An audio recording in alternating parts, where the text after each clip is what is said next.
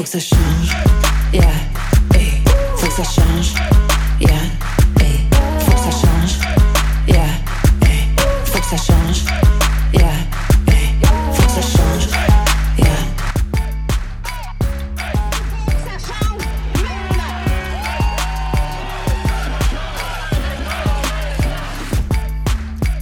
Bienvenue à cette première conférence sur les finances publiques du Québec. Le Québec a les moyens.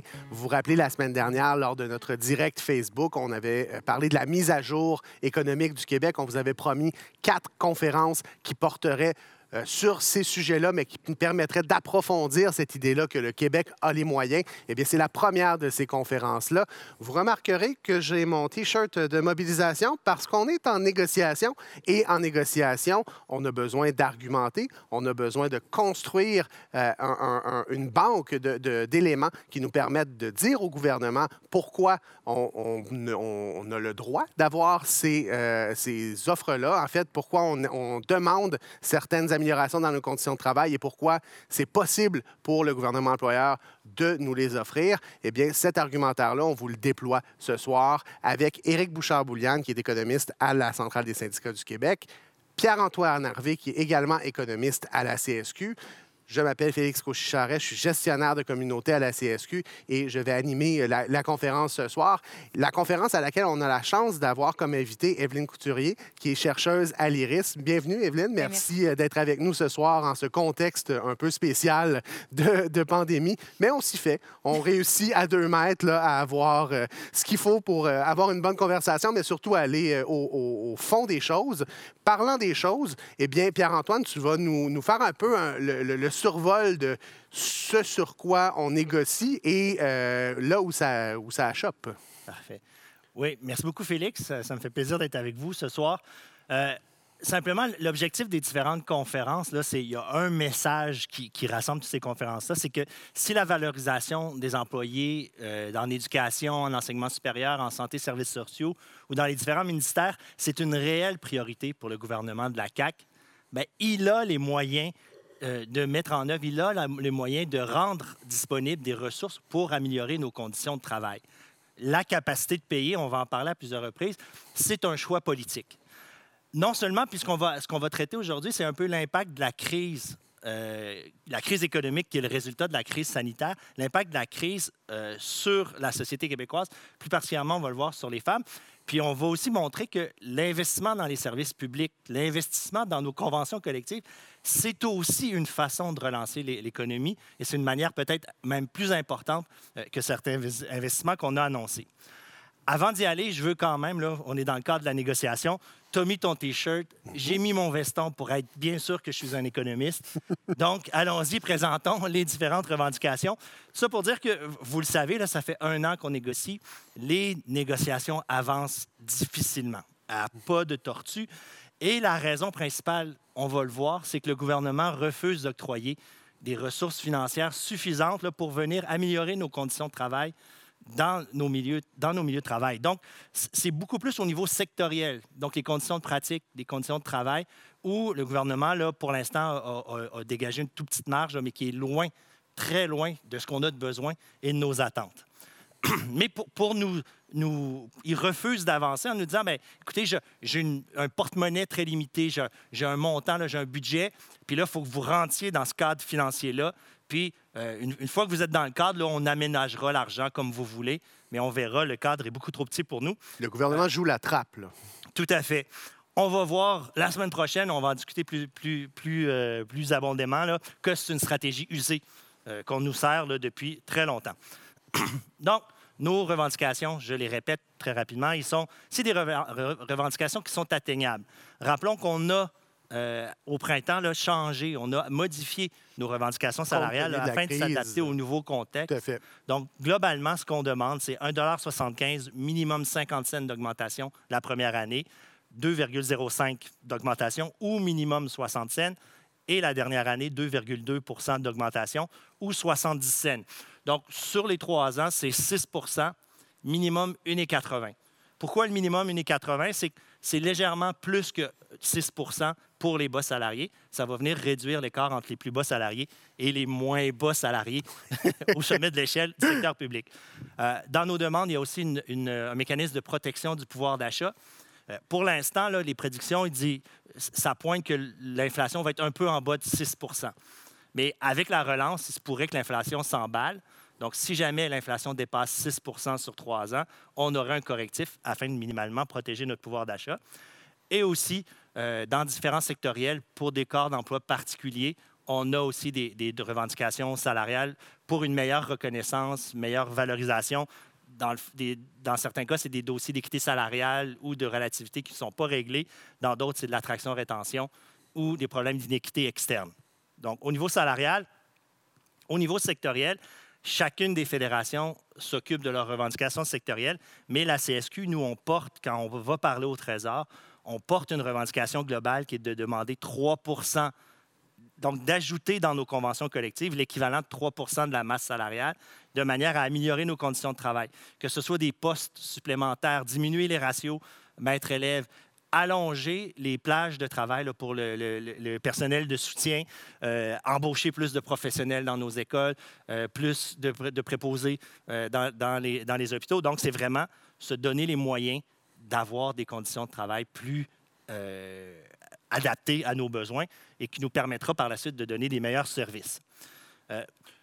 du côté du gouvernement, ben, les offres sont encore considérées comme négligeables au niveau du salaire euh, on est exactement à la même place qu'on était euh, en décembre dernier. Donc, le gouvernement n'a pas bougé, ne serait-ce qu'un petit peu en ajoutant un deuxième forfaitaire. Donc, la première année, c'est 1,75 qui est offert, plus un forfaitaire de 1 000 précisément 1 004 euh, qui est offert uniquement aux personnes qui sont au sommet de leur échelle salariale.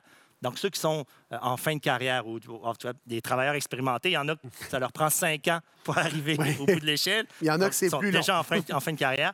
Pour les professionnels, ça peut prendre jusqu'à 14 ans, 14-15 euh, ans. Donc, les, ceux qui sont au sommet de leur échelle auraient droit à 1000 dollars.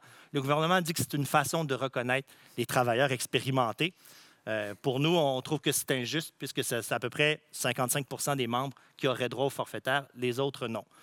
Ce qui a ajouté, donc, c'est à la deuxième année 2021, en plus du 1,75 d'augmentation, il y aurait un forfaitaire de 600 dollars pour tout le monde qui s'ajouterait. Mais rappelons-le, un forfaitaire, c'est de l'argent qui vient puis qui disparaît l'année prochaine. Euh, donc, c'est un peu comme un bonus de Noël qui est ajouté. Ça n'a pas d'impact à long terme sur nos échelles de salaire. Et en 2022, c'est 1,5% d'augmentation ou 40 cents euh, pour les plus. Dépendamment lequel des deux. C'est ça. Euh, donc, si, vous êtes, si votre emploi est rangé là, entre 1 et 11, euh, donc globalement, si vous gagnez moins que 25 de l'heure actuellement, vous auriez droit à 40 cents de plus de l'heure. et pour les autres, c'est l'équivalent d'1,5 Donc, on n'est pas très loin au niveau salarial. Non, ça se ressemble quand même. Ça se ressemble quand même. notre, offre, je pense, a, des, des, qualités. mais on, on, est capable, on sent qu'on est capable d'approcher euh, au niveau salarial. Là où il y a une distance exceptionnelle, c'est au niveau euh, du sectoriel. Donc, nous, on demande 3% Pour l'instant, le gouvernement met sur la table 0,27 hmm. Donc, c'est plus que 10 fois moins que ce qu'on ce qu'on demande. Et ça, j'ai mis le chiffre, là, c'est 95 millions sur 35 000 millions de dollars de masse salariale. Donc, j'essaie d'illustrer la, petitesse de ce montant-là, euh, de cette façon-là. Et ce qui est très drôle, c'est que le gouvernement euh, a fait cette annonce-là parce qu'on était, on était à 95, mais on était en, fait à 70 euh, il, y a, deux semaines. Le gouvernement a annoncé faire des, des pas significatifs en rajoutant, là, euh, en fait, il a, augmenté, il a augmenté son offre de 50% de récurrence à 75% de récurrence. Donc, une fois et demie plus qu'avant. Mais on va se le dire, une fois et demie, pas grand-chose, oui, non, c'est ça. C'est pas, pas beaucoup plus. donc, on, voit là, ça a majoré euh, de 0,09% son offre. C'est euh, inacceptable dans nos conditions.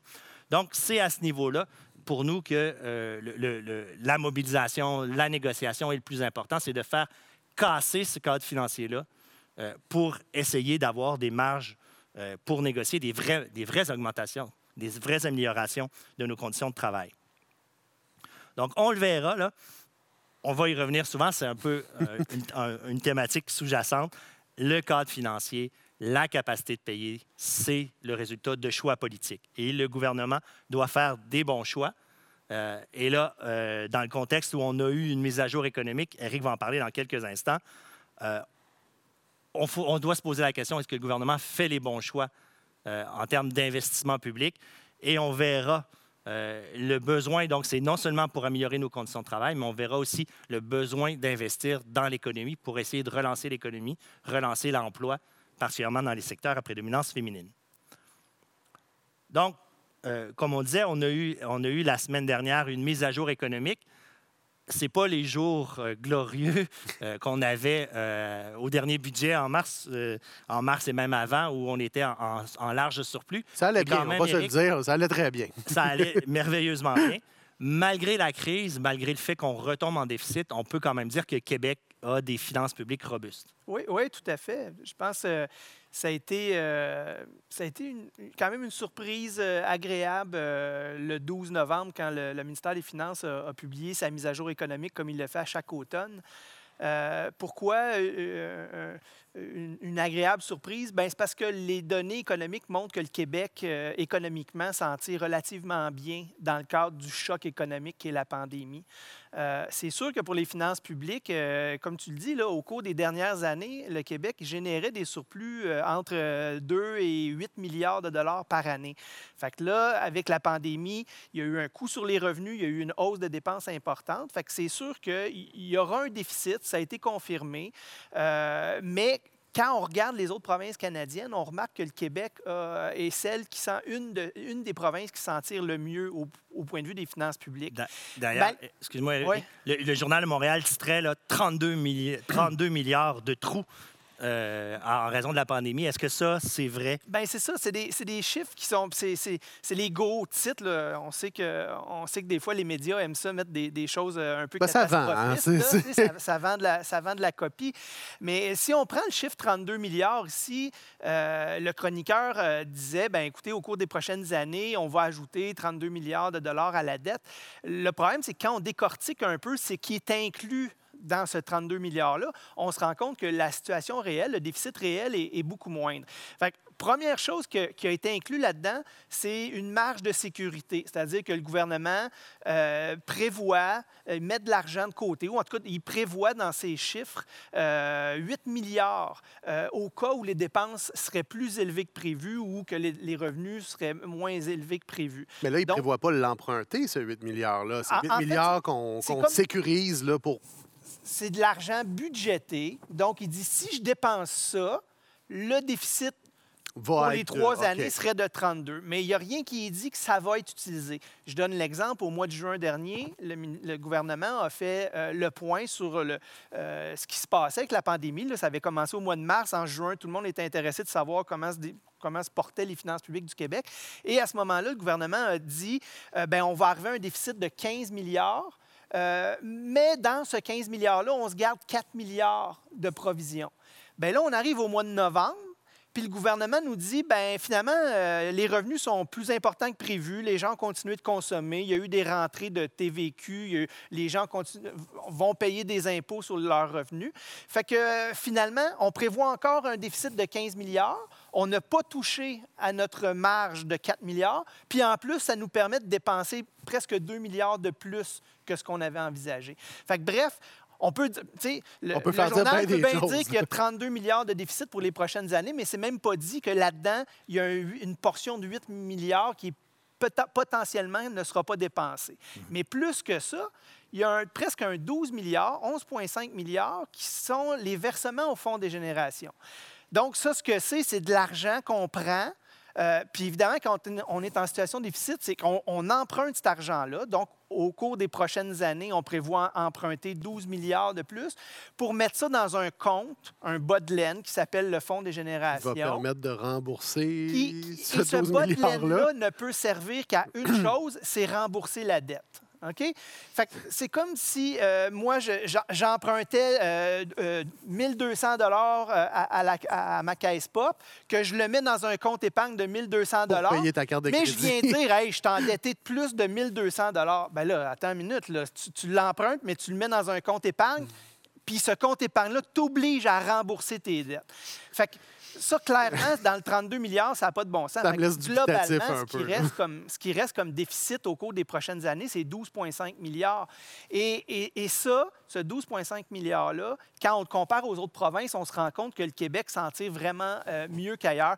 Je prends l'exemple de, de l'Ontario ou de l'Alberta. C'est sûr, l'Alberta, la Terre-Neuve, ont, ont été impactés, beaucoup touchés par la baisse du prix euh, du pétrole. Fait que le Québec s'en sort bien. Puis même quand on regarde, on fait des comparaisons internationales, on se rend compte que la situation n'est pas si catastrophique. Si je prends l'exemple, euh, un, un des éléments qui inquiète les gens, c'est que cet endettement-là, ces déficits-là, vont, vont hausser la dette du Québec. Puis encore là, oui, clairement, il y, a, un- il y a un, il y a un petit saut qui va se faire. On avait une dette, euh, souvent la dette, on la calcule en- en- en- par rapport à la taille de l'économie québécoise. hein. C'est le ratio de la dette sur le PIB, le produit intérieur brut, qui est Ben, la un peu taille quand de on fait nos économie. finances personnelles aussi, quelle marge je peux me permettre par rapport à mon revenu. Là? Oui, c'est ça, parce que ça sert à rien de dire, euh, ben, on a une dette de, on a une dette de, de- de 30 milliards. Euh, si tu as une économie de l'île du Prince-Édouard, euh, qui n'a même pas la population de la ville de plus Sherbrooke, c'est plus un 30 milliards de dettes pour une province de même, c'est plus compliqué qu'un 30 milliards pour euh, l'Alberta ou pour le Québec. Fait qu'on remet tout le temps ça en taille de l'économie. Et, et- et ce qu'on voit, c'est effectivement que le Québec, depuis une les dernières années, la, la- la- la dette diminuait, mais là, à cause des déficits, elle va faire un saut. Donc, on passe de 43 du PIB à autour de 50 du PIB. Mais ce qu'on remarque, c'est que les années suivantes, ce taux-là reste stable à 50 Ce qui est préoccupant quand tu regardes les finances publiques, c'est que tu ne veux pas embarquer le Québec dans une spirale de l'endettement. Si on avait, on avait noté qu'au cours des, des cinq prochaines années, la dette continuait à augmenter continuellement, on aurait pu être préoccupé. C'est clairement pas le cas. Puis à 50% du ratio dette, euh, dette PIB, on est loin des, des- des, euh, du ratio de fin des années 90 qui approchait le 60% Donc, bref, le message, c'est que oui, le Québec, on, on- on- on- on encaisse le choc de la pandémie au niveau des finances publiques, mais il n'y a, y a pas de quoi à, paniquer, à être inquiet.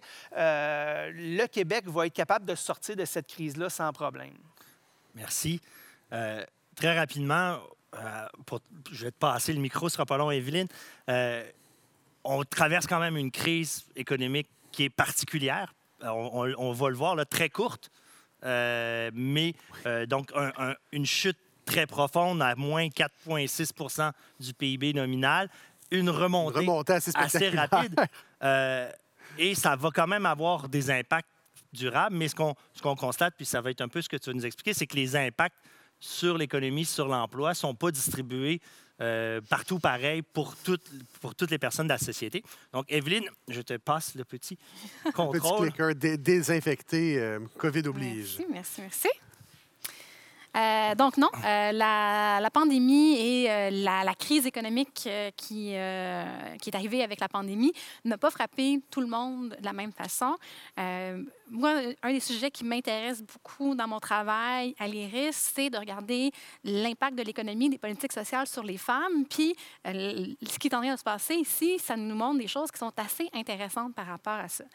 La première chose, c'est que ben, ah, le taux d'emploi des femmes a toujours été un peu plus bas que celui des hommes, parfois même beaucoup plus bas. Et là, l'entrée des femmes sur le marché du travail, on a vu que les femmes prenaient de plus en plus de place. Puis, au mois de mars cette année, je trouvais ça quand même assez, assez cocasse. Au mois de mars cette année, la RBC a publié un rapport pour dire que le taux d'emploi des femmes était à un sommet. On s'en élève. Les, les- les jours étaient glorieux. On avait réussi à rattraper la, la majeure partie du retard. Euh, et dans les prochaines années, là, on, était, on était sur le bord de la parité. Bon, ça, ça, ça a été publié début mars. Et là est arrivé le 13 mars et les choses ont changé de façon spectaculaire. Et un mois plus tard, la RBC a publié un rapport sur le même sujet en disant Finalement, ça va pas bien du tout. Euh, les femmes ont connu un recul qui était historique. On a, on a eu une perte, une perte de, de momentum qui était très importante. Puis bien entendu, c'est, je, je- je peux, je peux- pardon. Voilà. Euh, on, voit ici le, taux d'emploi des hommes et des femmes. Donc, celui des femmes est en bas, celui des hommes est au milieu. Et en bleu, c'est la, ligne du ratio entre les hommes et les femmes. Puis on voit qu'en 2007, on a dépassé le 88 et, et on, était en haut, on surfait. Et juste avant la pandémie, on était à peu près à 91% de taux d'emploi. Les femmes travaillaient à 91% autant que les hommes. Arrive la pandémie, il y a une chute et on ne réussit plus à dépasser 88 On ne réussit plus à dépasser le pourcentage de taux d'emploi de 2007. Donc, il, y a eu un, recul qui était brutal. On a eu un petit rattrapage, mais on reste collé au chiffre de 2007. Donc, toute, la, remontée qu'on a eue depuis cette année-là, c'est un peu annulé.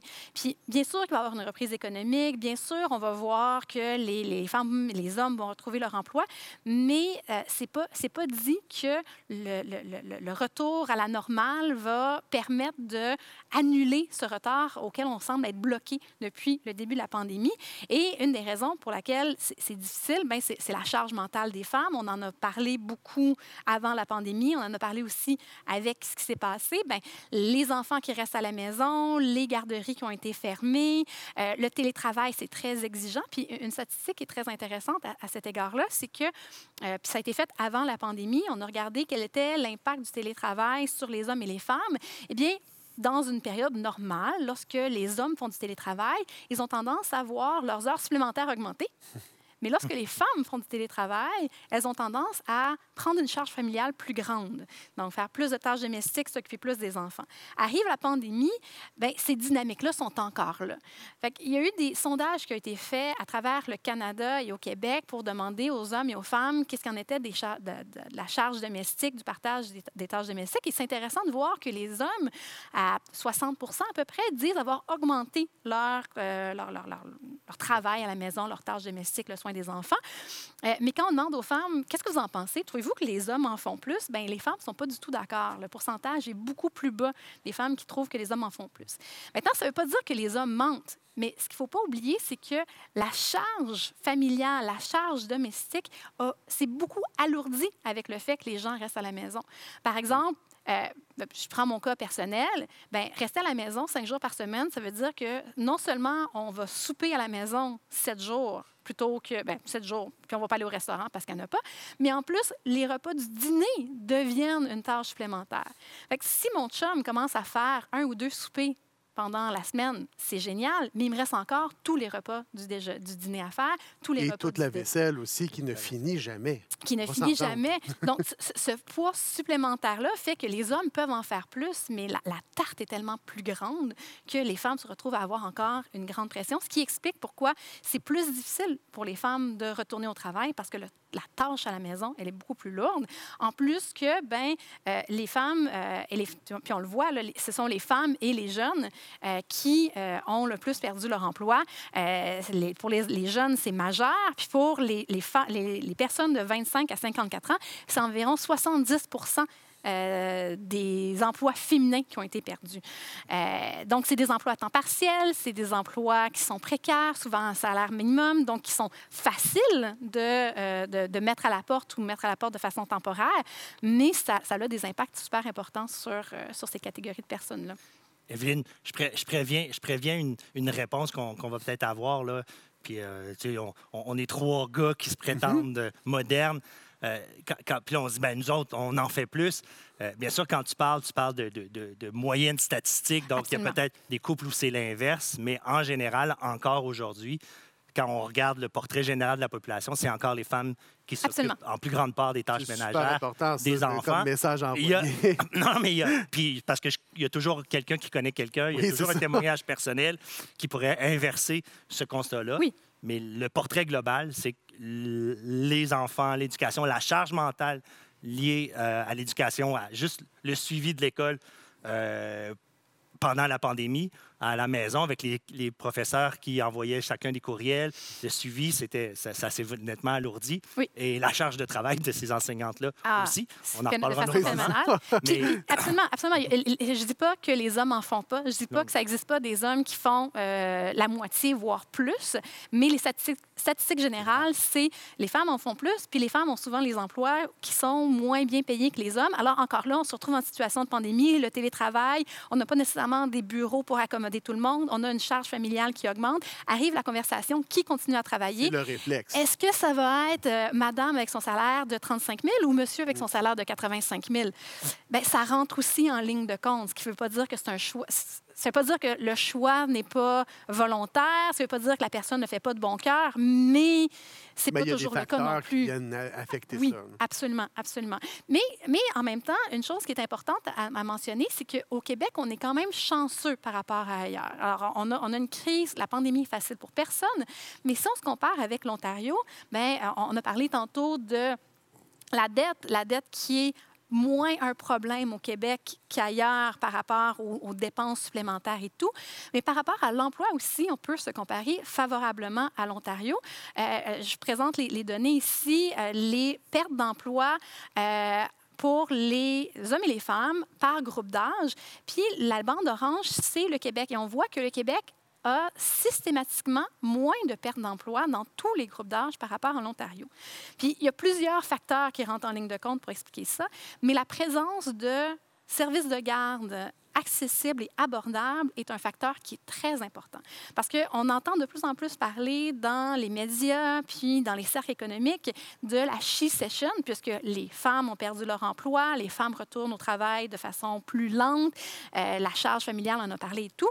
Euh, puis la solution à la She Session, euh, à l'extérieur du Québec particulièrement, c'est de mettre en place des services de garde qui sont accessibles et abordables parce que ça permet justement de ne pas avoir cette discussion-là difficile de c'est qui qui reste à la maison parce qu'on peut envoyer notre enfant au service de garde.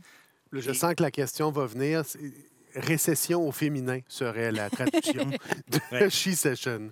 Et, et, euh, je sais que l'IRIS, vous avez, lors de la dernière euh, récession, donc en 2008-2009, vous avez fait une étude sur l'impact de l'austérité, parce que mm, on, on ne le souhaite pas, mais on a tout à craindre que le gouvernement veuille équilibrer son, son budget en amenant encore de l'austérité.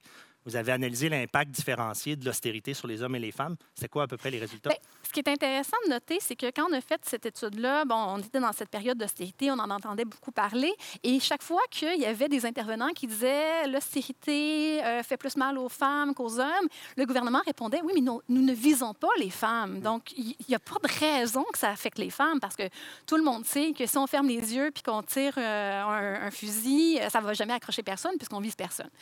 Euh, ben, c'est la même chose avec ce qu'on a eu avec l'austérité. Même si on ne visait pas les femmes, les mesures d'austérité ont touché de façon beaucoup plus importante les femmes pour deux raisons. Premièrement, l'austérité, c'est quoi? C'est couper dans les services publics couper dans la fonction publique, couper les dépenses publiques. Et la- la main-d'œuvre dans ces secteurs-là est majoritairement féminine. Donc, on coupe là où il y a les femmes qui travaillent. Euh, et ces secteurs-là, c'est des secteurs euh, qui sont relativement proches du soin et qui s'occupent majoritairement euh, des personnes malades, des enfants, des personnes âgées. Mais c'est encore les femmes. Donc, on coupe les services au public et, bien, nécessairement, on a encore besoin de ces services-là et on les retransfère dans la sphère domestique. Encore là, il y a des hommes qui s'en occupent, mais statistiquement, c'est plus souvent des femmes que des hommes. Ça, c'est une part de l'explication. Et l'autre part de l'explication, c'est que, ben, à la suite de l'austérité, euh, on a décidé de mettre en place une relance. Et quelle relance qu'on a mis? Ben, c'est une relance qui est très classique dans toutes les crises économiques qu'on a vues où est-ce qu'on a décidé de faire une relance. C'est la même chose qu'on a faite. On a investi en quoi? En infrastructure, en construction, en ressources naturelles. Et là, c'est qui qui travaille dans ces domaines-là? Bien, ce n'est pas les personnes qui ont perdu leur emploi, ce n'est pas les personnes qui ont des mauvaises conditions de travail en raison de l'austérité, c'est majoritairement des hommes. C'est un double effet négatif sur les femmes. on, on- on met vraiment. Et il n'y a personne qui vise personne. là. C'est sûr, mais c'est un une- effet systémique. Exactement, là. c'est pas un, un- un- c'est pas le- les, ministres dans leur euh, dans leur chambre de ministres qui disent On ah, espérer. en tout cas. les hommes, les femmes. Mais en même temps, le fait de ne pas se poser la question de qui on vise va avoir un impact important important euh, parce qu'on ne les vise pas, mais on les touche, on les touche de plein fouet. C'est un écart de 8 milliards de dollars pendant cette période-là entre l'argent qu'on n'a pas investi dans les domaines féminins pour la relance et l'argent qu'on a coupé dans les domaines féminins pour l'austérité. Et, c'est ça qu'on fait chaque année. Et là, on se retrouve à avoir une crise économique et à se dire, oh, on devrait peut-être faire une relance. Est-ce qu'on se pose des questions? Est-ce qu'on se pose des questions à savoir euh, qui a perdu ses emplois, euh, quels sont les problèmes avec le marché de l'emploi, comment est-ce qu'on faire pour améliorer la situation? Est-ce que les mesures qu'on met en place visent les hommes, les femmes, les personnes racisées, les jeunes?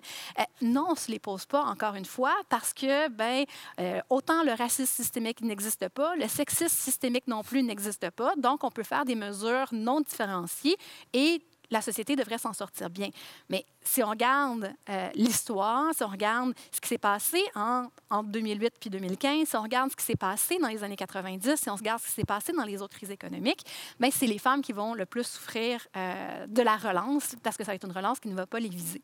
Ce qu'il faudrait faire, en fait, c'est investir là où les emplois ont été perdus, mais aussi essayer d'améliorer la situation des, femmes qui ont perdu leur emploi, mais des emplois qui étaient souvent précaires, souvent à temps partiel, pas nécessairement par choix. Aider les femmes avec leur charge familiale. Donc, on a déjà des services de garde, mais on a encore besoin de, renforcer ce système-là. On a besoin d'offrir de l'aide pour ces femmes-là. Euh, puis, une des façons d'investir dans l'économie et pour aider entre autres les femmes, c'est d'investir dans les services publics, puis la fonction publique, euh, et, euh, ça pour plusieurs raisons. D'une part, c'est ce serait le temps de briser cette dichotomie de l'économie privée, c'est productif, puis on va faire de l'argent, puis ça, ça donne que c'est des jobs de monsieur. Puis service public, ben, c'est important, mais c'est pas productif. Puis c'est vrai que quand on arrive pour calculer la productivité d'une enseignante, d'une inhalothérapeute, d'une fonctionnaire du ministère des Transports. C'est difficile de dire parce que c'est pas, on n'est pas en train de produire des choses, mais le travail que ces personnes-là font, c'est d'un travail qui est essentiel et qui est utile. Euh, c'est un travail qui permet à la société d'exister. Puis on, le sait qu'investir en santé, en éducation, c'est investir dans notre avenir, investir dans les générations futures, investir dans notre résilience. On sait tout ça. Mais ce qu'on qu'on sait pas ou ce qu'on veut, ce que les politiciens euh, au pouvoir semblent ne pas vouloir savoir, c'est que investir dans ces domaines-là, c'est également investir dans les communautés. Si on prend un dollar et qu'on investit dans les minières ou dans la construction, combien d'argent est-ce qu'on génère, euh, qu'on multiplie en quelque sorte, autour d'un dollar? C'est un pour un. Combien d'argent est-ce qu'on génère quand on investit en santé? Quand on investit 1 en santé, mais c'est 1,21 Fait c'est beaucoup plus intéressant. Puis combien d'argent est-ce qu'on génère quand on investit en éducation? Mais c'est 1,25 Parce que c'est de l'argent qu'on va investir, euh, qu'on va donner dans des domaines où les gens vont réinvestir dans leur communauté. C'est beaucoup axé sur les salaires. Donc, une fois qu'on reçoit le salaire, on va faire de la consommation, on va dépenser dans notre communauté. Fait qu'on va multiplier cet argent-là. Fait qu'on on parle d'une résilience, des emplois qui sont stables, des emplois qui sont bien payés, avec des conditions de travail qu'on espère bonnes et de mieux en mieux. Euh, et, et on parle d'emplois où on a une, bonne proportion féminine euh, où on peut avoir une bonne représentation aussi de, gens de différentes communautés. On parle euh, de- d'emploi dans la communauté. On parle d'un travail essentiel. Donc, tout ça, on devrait commencer à, se, l'approprier comme discours. Investir dans les services publics, c'est investir dans le Québec. Et c'est des investissements qui sont, qui sont euh, ben, lucratifs tant en argent que en bienfaits collectifs. Merci. Ça, ça me fait plaisir. Merci beaucoup. Je vais te reprendre la petite manette. Je, je vais te laisser. Moi, je euh, vais juste te poser une question, Evelyne, pendant Ouais. que Pierre-Antoine désinfecte. Donc, en fait, c'est- c'est c'est la mesure si on veut euh, rétablir cet écart-là. En fait, si on veut rattraper le retard qu'on a, qu'on a pris dans l'emploi des femmes, ben, il n'y a pas vraiment meilleure mesure que de se dire on va améliorer les conditions de travail dans le secteur public, puis on va créer des emplois. Bien, créer des emplois dans le secteur public, c'est vraiment important. Puis, euh, on a vu aussi avec la pandémie, puis eh ben, avec le, le début, le milieu, puis euh, la, la pandémie qui continue, les besoins qui sont immenses dans les services Mm. publics. C'est pas, euh, c'est pas loufoque et excessif de dire qu'on a besoin de plus de personnes dans, le, le serv- le- dans la santé, dans le système de santé. C'est pas excessif ou loufoque de dire qu'on a besoin plus de personnes dans le secteur de l'enseignement. C'est pas excessif et loufoque de dire qu'on a besoin de plus de personnes dans les services sociaux. Euh, il y a des vrais besoins là. C'est sûr qu'on peut pas engager euh, une enseignante ou une infirmière. euh, je peux pas, je peux pas comme me réveiller demain matin et dire voilà, je change Je de carrière, je suis maintenant infirmière, infirmière. Euh, mais il y, a, il y a des besoins qui sont là et on peut investir là-dedans et ça va avoir des effets multiplicateurs qui vont être vraiment importants et vraiment, vraiment utiles. Puis le plus tôt on le fait, le mieux. Absolument. Parce que, comme je disais, il y a plusieurs de ces emplois-là qui nécessitent une formation qui est Ben, importante. un, un minimum de quatre ans. Là. Euh, ben, entre 3 et 4 ans. Euh, donc, allons-y maintenant, commençons maintenant à améliorer, puis aussi à améliorer les conditions de travail pour que ça devienne attractif, parce que ça, on en a entendu beaucoup parler aussi. Euh, quand on entend parler du temps supplémentaire obligatoire dans les hôpitaux, dans les CHSLD, ça donne pas envie quand tu as 17-18 ans de dire c'est ça que je vais faire. Quand tu entends la charge de travail immense que les enseignants ont, ça donne pas envie non plus d'aller dans ce domaine-là. Quand tu entends le peu de temps qu'un orthopédagogue peut avoir avec les enfants pour rendre le service, tu dis peut-être que je vais faire autre chose de ma vie. Fait il faut valoriser ces emplois-là, il faut créer ces emplois-là euh, et il faut euh, montrer qu'on a un, un- un respect et euh, que, que ces emplois-là sont importants et valorisés. Merci beaucoup. Pierre-Antoine, tu as réussi à désinfecter? Oui, j'ai désinfecté. Merci beaucoup. Euh, un, autre élément, je pense que quand on parle de, sexisme non voulu, il y a quand même quelque chose de sexiste dans la comptabilité publique où, dans les prochaines années, dans les trois prochaines années, on va investir 39 milliards de dollars. On va s'endetter de 39 milliards de dollars pour investir dans les infrastructures, ce qui est une très bonne chose. Ça, on considère ça comme de la bonne dette. Mais si on s'endettait pour investir plus dans les services publics, en éducation, en santé, euh, dans les ministères, ben ça, ça serait considéré comme de la, La mauvaise mauvaise, dette. Hein, parce que là, on ferait un déficit, puis ça serait dans tous les médias. Donc, même la comptabilité nationale a un biais euh, involontairement sexiste. dans, euh, dans les autres éléments qui font que l'investissement dans les services publics, ben, c'est non seulement, c'est non seulement euh, rentable, c'est un, un choix social à long terme aussi. Puis l'exemple, là, qui est un exemple classique euh, qu'on connaît bien parce que euh, dans, le réseau de l'éducation, euh, beaucoup de travail pour améliorer nos conditions de travail, mais aussi beaucoup de travail dans nos négos pour améliorer le service aux élèves, soutien aux élèves en difficulté. Le Québec a un retard en termes de taux de diplomation. Là, juste, j'ai les chiffres ici. Donc, au, Québec, le taux de diplomation prolongé. Ça veut dire qu'on attend, on, leur donne la chance jusqu'à 21 ans de finir leur secondaire. On est à 83% La moyenne canadienne est à 89 L'Ontario est à 93% Donc, ce retard-là euh, génère des coûts, non seulement pour le gouvernement, parce qu'on va le voir, je vais revenir à la précédente. Donc, euh, un homme ou une femme là, qui a un, un- qui a un, euh, pardon, qui a Qui un- a décroché. là. qui a décroché, qui n'a pas son secondaire 5, va avoir accès à des emplois, euh, en général, qui sont moins, Moins payants. oui, Hein, il y en a qui sont chanceux, puis qui ils, ils deviennent, des, ils deviennent des, des superstars euh, dans n'importe quel domaine, mais en général, ils ont des emplois moins payants. Donc, pour eux, ça leur donne accès à des conditions de vie euh, moins intéressantes.